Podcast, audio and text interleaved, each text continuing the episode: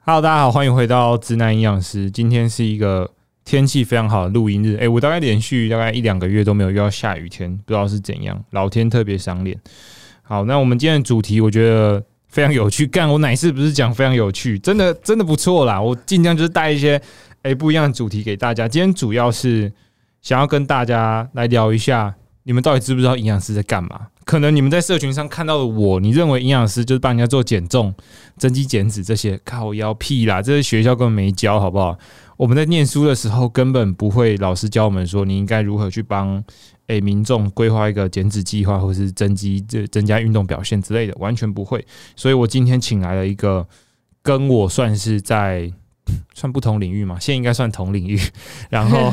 但他以前做过很多不同领域的一个营养师，然后他目前也是有在多方斜杠做很多的不同的事情。我们欢迎叮当营养师，你好。 Hello，大家好，我是叮当营养师。呃，我目前跟哲君一样，都是在做社群的营养师。然后我们的领域，他刚刚有讲啊，我们领域是差不多相同，因为我们都是在做运动营养，帮人家做增肌减脂的这样子。你是当来宾不太会讲 话，我觉得你有点小紧张，靠背哦。嗯我因为我每次开头的时候，后面还会再多接一句。然后我刚刚自己停顿了一下，因为刚刚太顺 了，我节差点奏把不对，对不对？对，因为我一开始开头是说，呃，大家好，我是叮当营养师，也是你的爱情导师。 OK，对，然后这个会比较顺。然后结果我刚刚自己卡卡了一下，哎、 好， o k 叮当自己的经营在那个 podcast 节目了，所以我一直刚预料到他应该诶会讲得很顺吧，他向来给我一个小紧张，还有点尴 尬。 没有，啊我的 podcast 节目是白袍下班后，大家也可以去听一下，就是前面就会听到我有讲一下爱情的部分这样子。诶，我后来就是跟叮当认识，其实是我在硕班还是开始工作之后吧，反正我们就类似网友，就网上聊天那种，然后后来才真正有见面。然后我发现叮当原来是我大学学姐， 你跟我同一间大学嘛，对不对？对啊，中山一那、你是台中人吗？不是，我是台北人。你还跑到台中念书这样？对对对，好那那时候你其的实哎、我跟你从来没有重叠过大学生活嘛，就是我进大学的时候你已经毕业了，对啊我哎、对啊对啊，我哎、对对对对对，我们差世界啦，你九九七哦，九九，你九九，对我是一零一，哎，一零三一零三对对对，那差世界差不多就我毕业你刚好进来啦，所以我们没遇到。没遇到，很可惜。那当然说，哎、那你后来有读硕班吗？毕业的时候还是直接去工作？我直接先去工作哇，那你的工作经验直接比我多四年，四年，对还不止哦，我还要读两年硕班啊呢。你读硕班之所以后你我就22刚岁好才就工进作去啦。你读硕班之后我就进去呢。你就进去了哦。不是进去哪里哦，是进去学校。可是你是读在职、欸，对啊，哦，对，啊我们硕班也读同一个啦，对啊干搞什所么以我们的大学跟硕班都读同一个，然后我们都是后来才知道对，啊、哎、我们算是一起毕业的嘛，对不对？我们是同一届毕业的吧？同一届毕业，但硕对班啊对啊硕班没有对啊对啊毕业典礼吧，对不对？对对对对对对对对，没错没错，算我们算同届啊写完论文才是真的毕业啦。对对对对对，没错没好错。那叮当，你就是一开始我们在前期就是在当营养系学生的时候走的路应该都差不多啦，就是修的学分一样，也是做一样的实习，因为医院实习嘛，对不对？对，我问你哦、因为那时候在我在医院实习的时候，我就很确定自己不想要在医院当营养师。你那时候有类似的想法吗？我那时候没有哎、因为我那时候在医院，我跟你讲，我那时候去实习的时候，我就是抱着一个有点为混的一个心态啦。真老的哦、实讲，嗯，那时候学生的时候，干什么啊？实实习百分之九十的人都在混吧？对，可是那时候去，我是去台南市立医院实习，然后一进去的时候，第一天就考试了，我也是去南部的医院，南部医院是不是比起北部会比较？轻松一点 点。你知道为什么吗？我还有想到，因为南部的人手比较少，他妈学姐忙的要死，跟没神屌你。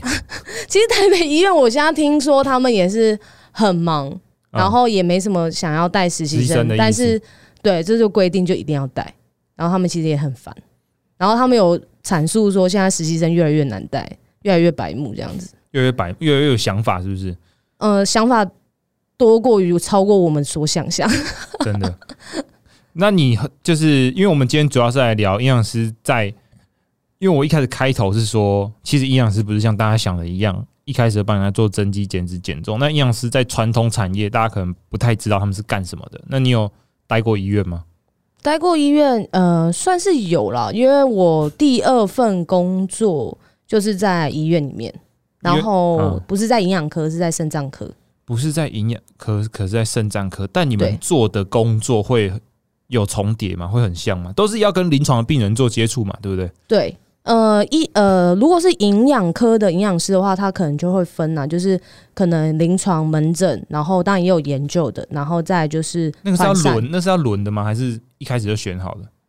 菜鸟一开始进来，通常都都是是临会床在没有，都是会在团散。 哎，对对对，团扇团扇，妈的，对对对，死缺！ 也不是啊，因为你必须要知道团扇这些病人他们所吃的东西。欸我们大概跟大家介绍一下好了，就是营养师在医院里面，除了要顾病人嘛，对不对？对嗯就是在巡病房，然后确认他们的营养状况，然后营养门诊，就是有些人去医院看病的时候。可能需要减重，医生就把他转到营养门诊去，所以营养门诊在医院有点像是一个附加的，算吗？算是，就是你买你大罐牛奶旁边小罐的那一个，对我们是小罐牛奶，附加的，然后就是巡病房、门诊，然后还有一个刚提到就是团膳嘛，就对你们团膳任何你们在医院吃到的餐点都是营养师的菜单开出来，然后他们还是要负责这一块，比如说。我记得不止开菜单，对不对？交货要对对对验收啊，就是叫叫货验收，然后食材丁厨师盆证对，然后还有食安的卫教，然后呃对丁厨师，然后呃还有就是我们可能会有美食街，美食街也是营养师要负责的，美食街也是，对对对对对对我觉得美食街，我以为美食街只是放厂商进来，然后让他们这边卖东西而 No，已。不不不，他们有一定的规范，我们要去寻。就例如说，看他们假设是如果是自助餐好了，他们食材有没有放在地上，哦，或者是说，哎、他们看的好严格加热哦的东西有没有符合规定，或者是冰箱的温度有没有符合规定，食材的安排怎么去呃先进先出这种的。诶，那我有一个很好奇的点，因为我那时候在带，我那时候在实习的时候，就是听有听很多学姐，不管实习的时候听，还是后来出社会之后听这些朋友听，呃，营养师朋友讲，他们说跟厨工沟通有时候是一件，诶，不是那么容易的事情。是非常难的事情你有遇过吗？哦，我没有，因为我的呃我的工作区不在那边， 但厨是工都很有想法嘛，对不对？对，想法多到会让你吓坏。这样嗯子，就是我们可能规定的是 A 好了，可是他会偏偏要做 B，然后你还想尽办法让他心情好，让他去做 A。哦，对，那沟通上就有很大问因题，为他会觉得你很菜嘛，对不对？对。然后再来就是，如果出工罢工的话，我们也很难处理，因为我们这个菜就出不去，就是哦他餐们点会就罢出工不哦去了。罢工杀小，对，会罢工， 罢工直接把它换掉，换一个新的进来啊。出工不好找，不好找不好找。你现在餐饮业很惨呢、嗯，现在餐饮业都找不到人，更何况是厨师，更难找。那我刚刚有听到一点是，你有提到跟厨工相处是一件不容易的事情嘛？嗯但你刚才有提到说，哎、美食街会有厂商，那厨工跟厂商哪个比较难搞？嗯，出工厂商吗？嗯，跟这种外面的厂商业者、业者的话，我们会签订合约啊。如果他比较是违规一点的话，我们还可以用合嗯约来哦，处所以他罚他们不能们，皮就对了。不太能。但是还是有一些就是可能合作久了还是会皮皮的这样子。对对对，我常我比较常听到就是营养科学姐他们就会讲，就是可能合作厂商啊，或者是说出工的问题比较多了。嗯，嗯嗯嗯，就有听过，我那时候实习的时候有听过一些厨工，可能他妈边煮饭边抽烟啊，或是什么之类。哎、我跟你讲，有哎、真的是，呃，可是要看是哪一种小医院比较容易发生，因为我们现在今年也是要开始医院要开始评鉴的，所以他们的、哦、不能让这种事发生就啊对对对了对对对对对，会很严重。然后我还有听过，就是没有，应该不是我听过。我觉得有一点确实，如果我自己是厨工，我也很难接受。就你你在开菜单的时候，然后上面写油要用几克，我想说靠腰，我平常自己煮饭怎么可能去称那个油？我当然是直接这样撒下去嘛，哦对不嗯对？嗯嗯嗯我们现在都会比较是类似那，还是会跟厨师沟通，但是可能就写少许，或者是让厨师去抓，但也不能就是太油腻，因为我们餐点送到病房，然后呃，患者如果吃的不开心，他们也是客诉，对我们来说也没有好处。嗯，所以营养师端除了要应付厨工的问题、厂商的问题之外，你还要去应付病人的问题，所以就很惨。我靠腰，那我这样这样联想下来，我觉得营养师如果到传统产业，就是第一个，你选择去医院工作，你第一件要学的事情不是什么专业知识，是待人处事的道理。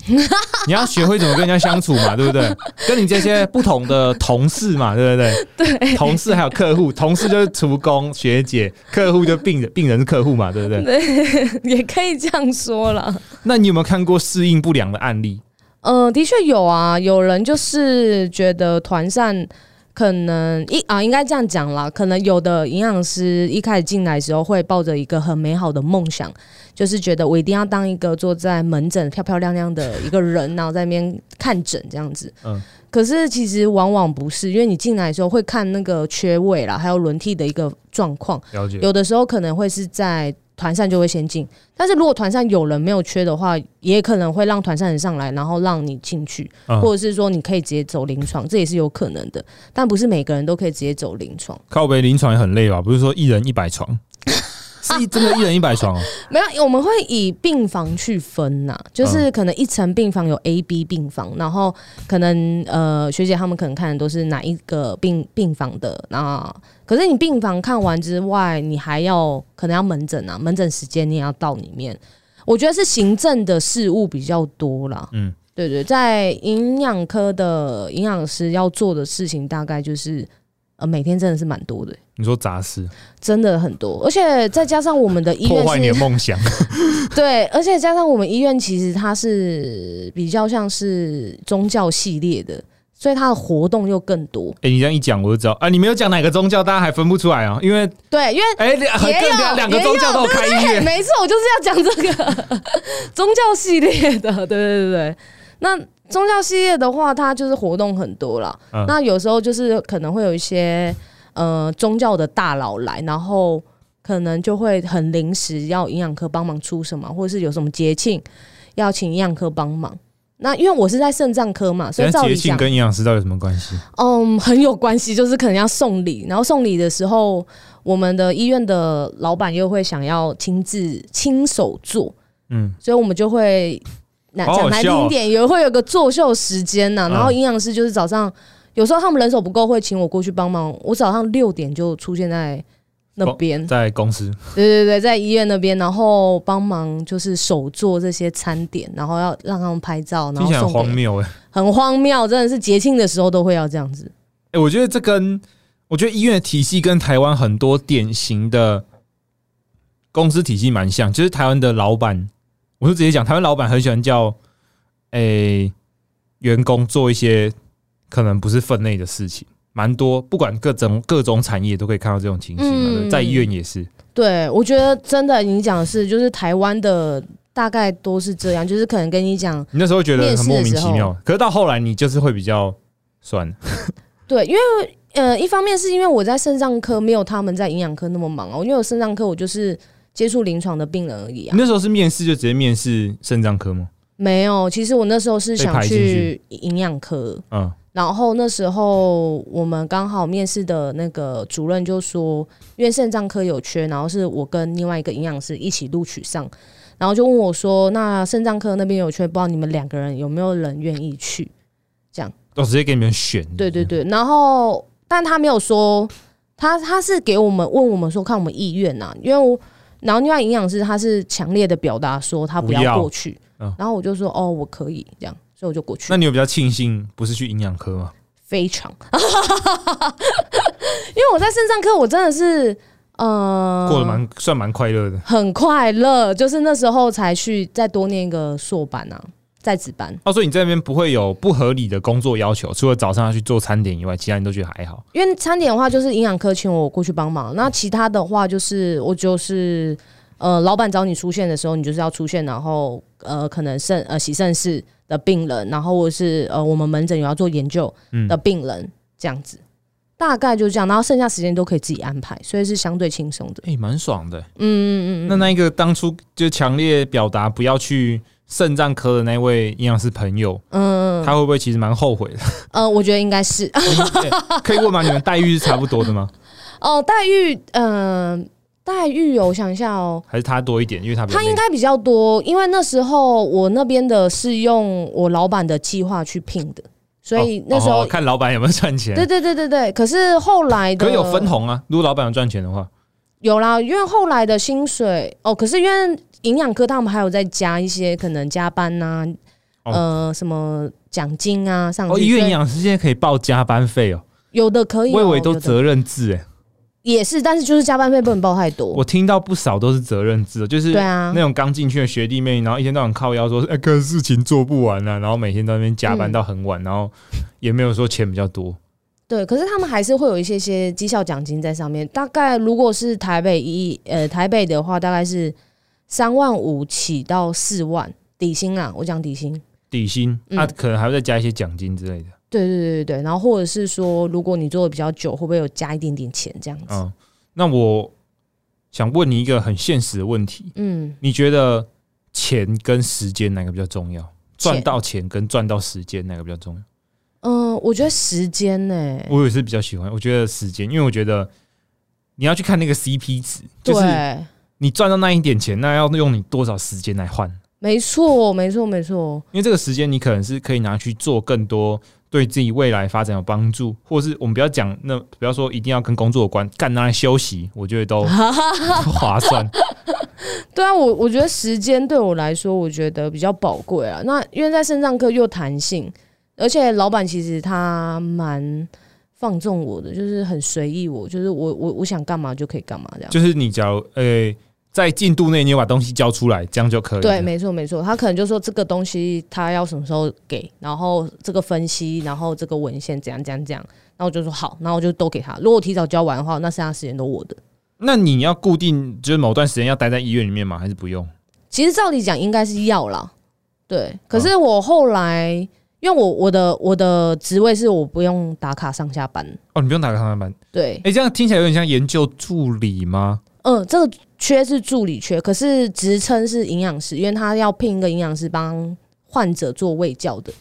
对，所以呃，所以我就不用打卡上下班，然后我也不用太走在那个体制内啦，这样子。哎、我们讲到卫教，我想到一件很好笑的事情，大家可能不知道，营养师要很常在医院，就是跟病人做所谓的卫教，就是简单来说，就是你要到不管是团体卫教还是这算病房卫教嘛，就是到他嗯旁边，然后跟他说，哎、你吃东西要怎么吃啊，或什么之类，你要注意什么东西，这就是卫教嘛，对不对？对对对对对，那你在这种交流的过程中，因为势必我们一般专业人员跟一般民众会有所谓的知识落差，那你们嗯在做这个卫教的时候，自己有没有遇过什么你觉得很好笑，或是你觉得很北蓝的例 子？嗯，我觉得一开始进去的时候，我觉得那时候还蛮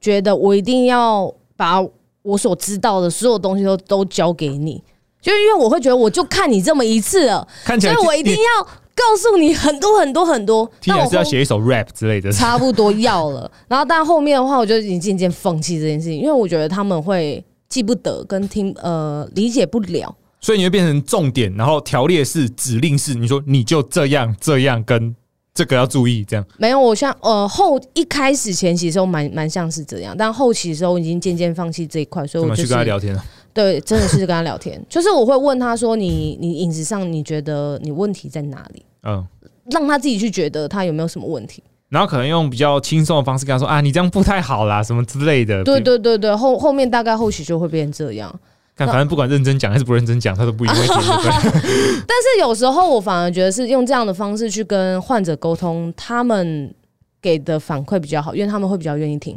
嗯，因为很多我很遇到的患者，很多来的时候，他们有可能是从其他医院来的，然后他们都会跟我讲说，营养师每次都叫我什么东西都不能吃，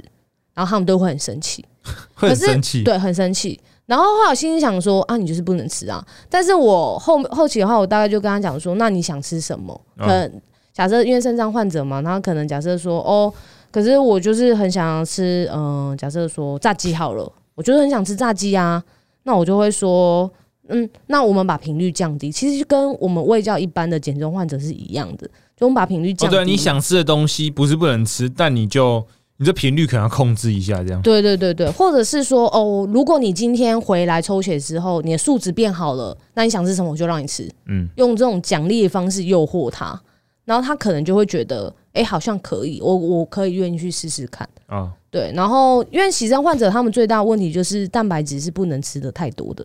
就是他们蛋白质必须限限制住。对啊，我知道。那嗯、呃然后结果他们常常都会觉得很饿，然后就说哦，我都不能吃，然后我就我就会认真算给他，我说其实你不是不能吃，你可以吃多少，因为他们都可能害怕，所以就会全部减的很少，但他们有时候热量就会不够。哎、哎、我那时候吃过肾脏病餐，就是好奇试试看，干真的很难吃， 就没有味道哎、嗯，可是不能吃太咸，就是吃那种完全没有味道，那应该是急性期不能那样吃吧？如果说你是慢性，就是日常饮食，你不用到这么夸张吧？呃，不用，因为那个的话比较是他已因为住院啊，所以严重程度比较高嘛。嗯，那如果你是在回来三个月回来门诊的话，其实不需要到那么的夸张啦，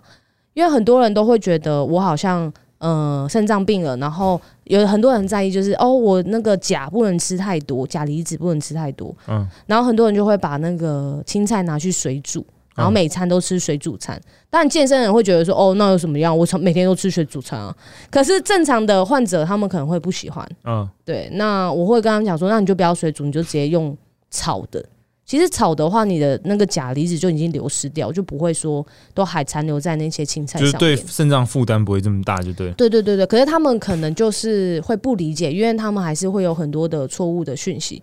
就是跟现在我们在面临到这些要减脂的人的状况是一样的。哎、说到错误的讯息，我想到一件事情，最常被问到跟肾脏有关，请问就是喝高蛋白会肾脏不好 吗？真的不会，是反过来，对哎真不的对？肾脏不好，嗯不要吃太多高蛋白。对对对，没错，没有，就是所以大家要先了解自己的身体状况。如果你的身体状况的肾脏是已经是不好的，那我就建议你真的不要再使用这些高蛋白的饮食方式啊，嗯均衡会对你来说会好一点。但是如果你的肾脏是功能是好的话，我是觉得不用太担心。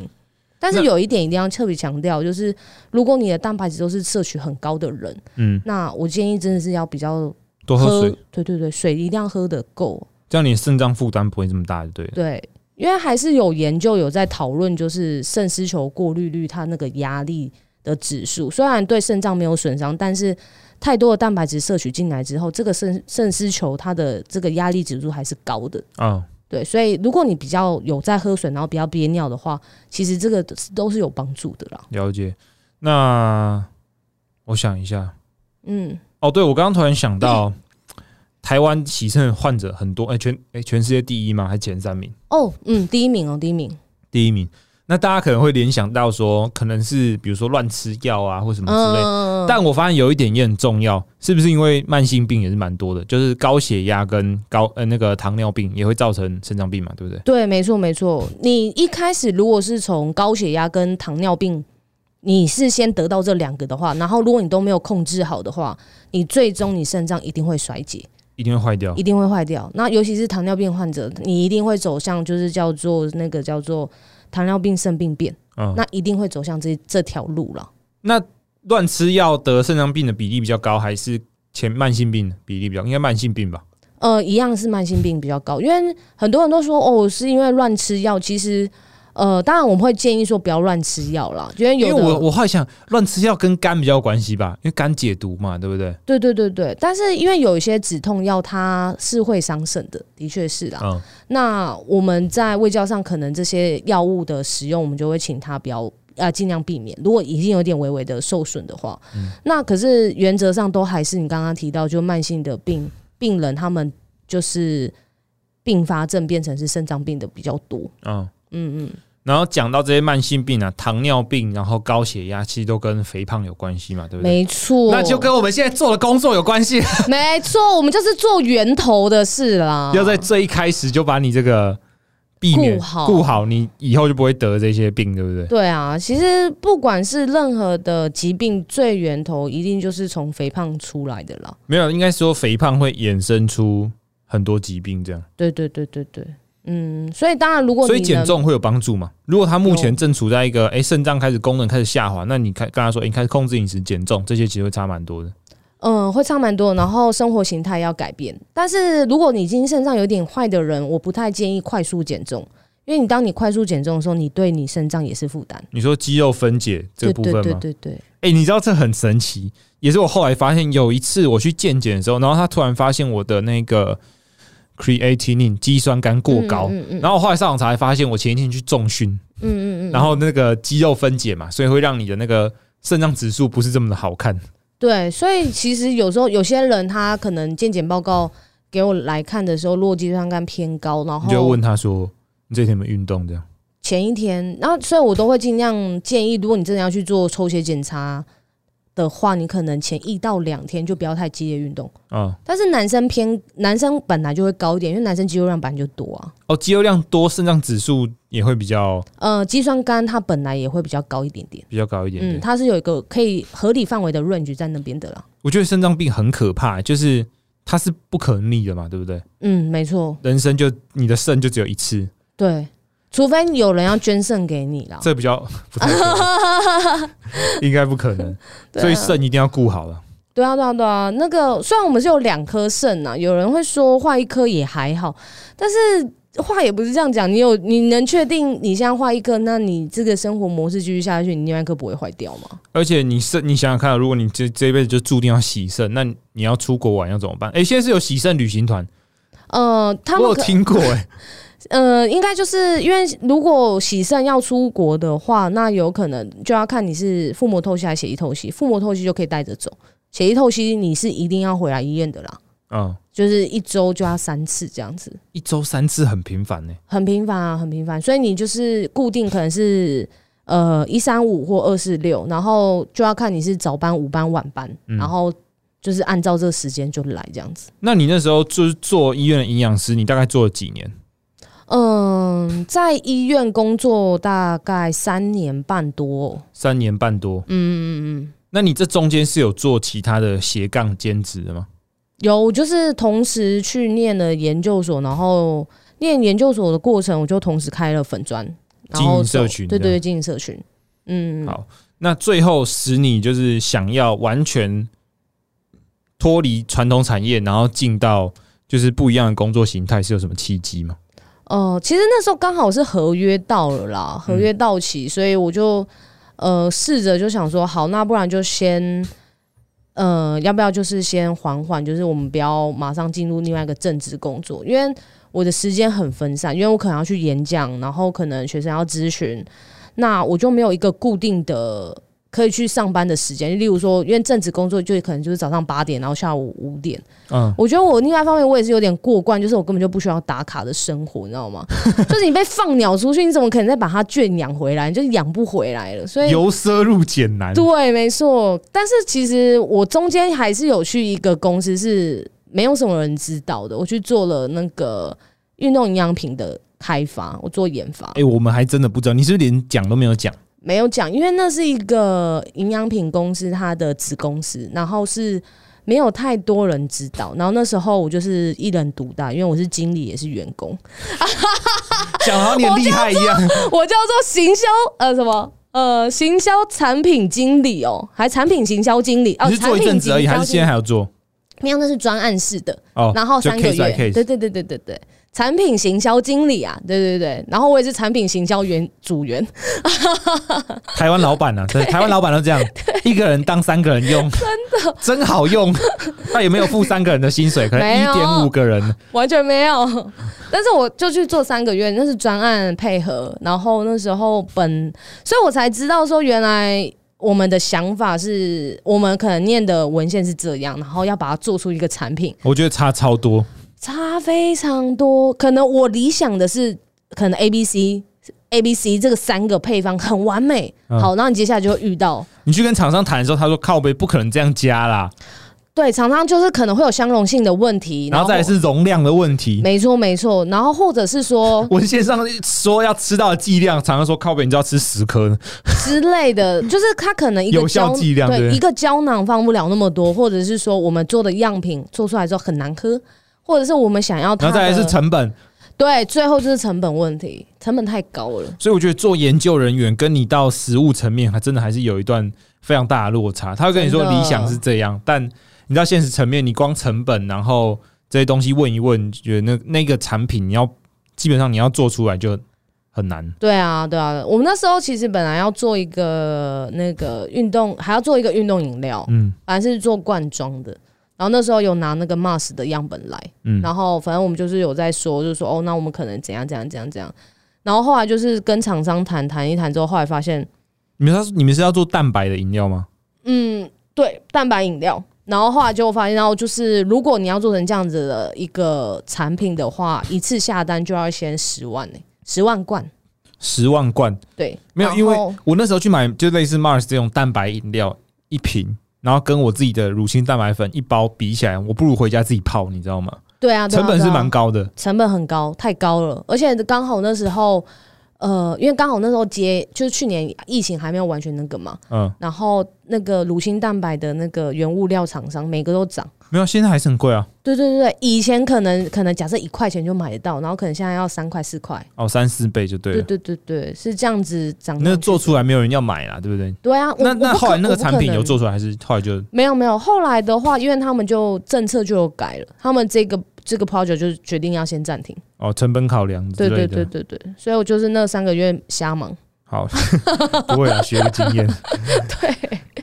对 啊，那今天请叮当特别来聊，就是营养师从这个传统产业过去啊，我觉得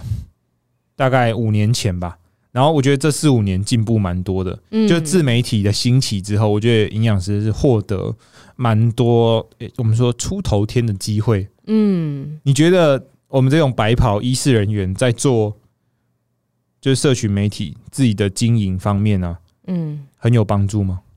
我觉得蛮有的，因为我觉得社群就是这样啦，你可以把一个没有什么人知道的人，就是让大家都知道。嗯我觉得这是社群的魅力就在这边。那我们假设像我们这种医师人员，假设我们自己开诊所，或是要做这种行销咨询的，其实你就是要让人家知道你的嗯厉害，或是你的经历是什么，人家才会愿意来找你嘛。我们已经不能再走传统，就是说哦，就是发广告单啊，还是什么的，这种对就对已经是没办法。上电视什么的。对，上哎、电视我后来发现上电视钱超少的，你知道哦，吗？对啊，上电视像我们这种我们不是很红的人，他是只有一个固定的一个费用，嗯，我看你前几天去明视嘛，对不对？我会把那个当做一个算曝光吗？还是对啊，体，验？体验啊，嗯，我还不错，还不错。对啊，我我觉得上电视对我们来说真的是曝光，因为我如果你想要透过上电视赚钱的话，其实蛮难的，因为他钱就不多。嗯，因为你也不是什么大咖艺人，对对对对，对对对，他们还是有等级的分分别啦。那但是电视的流量还是蛮高的，跟我们自己的流量比起来，它还是算高啦。我觉得我们可能比较难理解，但长辈还是蛮多在看电视。对对对对对，没错没错。所以这这只能就是一种曝，就是我们只能尽量的去寻找各种曝光。不同的通路的曝光。没错，对啊，那我之后可能会在高速公路上面看到你的那个广 告，直接去买一个，明年生日买一个好不好？对啊，买一个月，那多贵啊！对，插手叮当营养师，然 后 IG 再放在那边。我傻眼，哎、那个说不定没有很贵啊，这我这我不知道哎、一个看 板，一个看板多少钱？你会买一个月？我跟你讲，五万块我买，我不要我买，会特别开车过我去，不然要后买拍，，好丑 哦、这样很多人都会看到我，我不要，这好丑、哦。哎这很酷。对啊，好，但是我呃，我你刚刚讲的就是说这几年真的是，我觉得是那个，我觉得厂商的思维有改了，嗯，嗯、以前厂商可能都是想找网红直接帮忙代购啊，直接业配啊，或是线上的艺人做业配，他嗯的、他的呃营销会很大，代言啊，不是叶对配，对我觉得对对代言跟叶配是不同等级的。嗯，那现在的人，我觉得大家都注重健康啦，所以他们会反过来想要找有穿白袍的医师人员，嗯帮他的产品做一个背书，对，让这个我觉得是他们行销策略上面叫做就是让大家对这个产品、对这个品牌产生信任感，嗯。然后再透过网红去带货，然后得到一个就实质的钱的进入，这样子，了解，对啊，因为我是觉得新媒体、自媒体这个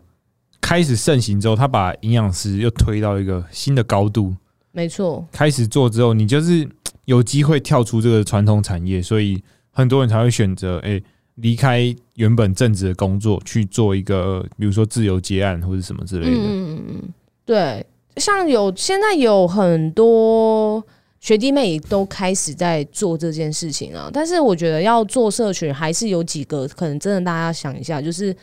呃。不要看我，我我就我们就是像我跟江泽你俊说两个抛头人，露面吗？对，不要看我们这样子好像很风光，然后那江泽俊追踪人数很高，可是要经营一个粉丝专业，其实呃社群其实是非常难的。我有时候会有压我觉力、得啊哎，就是我会觉得，哎、我干，我是最近有没有发什么东西？对对对 对，就是也这就是压力，你知道吗？就是发文还有发文的内容，你要给你的 T，就你发这，你会想一下，呃，大家看到会是什么感觉？对，你会期待嘛？然后如果他的反应不是很好的时候，你就想啊，干妈的，我就做那么久，然后结果是这样，就是你会有这样子的一个失落感、挫折感在。那再来就是你要发这个文，你背后其实要念很多书。我我认为是这样，就是你不要看江泽君，就是好像呃每天都是在讲屁话之类的，但是他其实还是你看，透过研究所的训练，他还是其实懂很多，然后他要做的一篇贴文，他也是要花很多时间去做的，所以我觉得有时候大家会觉得好像很轻松，但其实不是。哎、没有啦，我最近做天文都在炒冷饭，我没有在看书。你这样子， 你自己说你自己炒冷饭，哎、不是，哎、看书这件事情，我觉 得就像我我们刚回说到你前面讲的，好了，理论跟现实层面，我觉得有差，所以我觉得你现在去看书，然后分享给大家，那个 CP 值好像我觉得没有过去那么高。以前你可能觉得分享新知识很酷，可是现在我会觉得，呃，我会把那些时间拿去做其他事情， 所以我会分享比较实务一点的东西，也不是说没在看书，对对对，没有，嗯有啦，有在看书 啦，对你不要把自己形象弄成那样。对，有有在看，我们都还是有在看的哦。不是，哎、做社群媒体，大家如果以后如果是那个营养系的学弟妹有在听这一集的话，告诉大家一个小秘诀：炒冷饭是非常重 要的。你可以把自己一年前发过的文 然后翻过拿来出来洗看一下，然后想说，哎、我那时候有没有什么地方讲的不好？有没有？我现在对补充一下，换个方式说一下。可以你炒的这盘冷饭，大家可能看不出来，你自己知道就好了。没错，而且因为以前流量不高啊，像流量呃流量比较追踪人数比 较流量多会。增加，对不对？对对对对对，没错。好，反正就是，嗯，今天主要是想要跟大家说，如果你是身为一个营养师，然后你在传统产业做久了，你会想要有一些不同的发展，你也可以试着就是做自媒体，或者是因为我今天其实想要问你说，你知不知道有没有最近这几年开始重新，应该是说全新兴起的行业是有需要营养师的？兴起的行业需要营养师，保健食品啊，保还有保健食品。研发这种吗？嗯，以前可能研发不会是营养师，哦，对，但以前研发可能就厂商自己对就是他们不会想要一个专业人员来帮他参与这个计划，他们可能对就是依照他们的成本，嗯，然后去做一些调配，然后就可以代工出一个产品嘛，对对不或对？者是想说哦，这个原物料很好，好，那我做一个产品这样。嗯，就只有这样，对对对他们想法比较直接一点。对对对对，那目前还会在，所以他们现在会倾向再请一个专业人士进来，可能帮他们做配方的一些调整，然后把这个对产品做得更好，这样。没错没错，我觉得现在有越来越多保健食品厂商，你可以看一零四，以前在找营养师的永远都是传统产业，就是医院、团膳公司、医院、团膳公司，没哎，有长第照三是不是个。也有？对对对对，那现在可能呃保健食品会有，然后再就是长照居家，因为像政府就是在推长照二点零，那有很多营养师选择去跑长照营养的。嗯，这个也是一个，那他也是算是类似自己排时间，然后自己去个案加接案。嗯，对对对对对，然后我觉得那个什么，哦，很多学弟妹会想要做运动营养师， 但我觉得运哦动营养师比较可惜的是，目前还没有一个我觉得比较好的产业结合。嗯，对，我觉得这是一个为难的地方啊，因为我们现在在做的事情，很多教练也都会做。然后再加上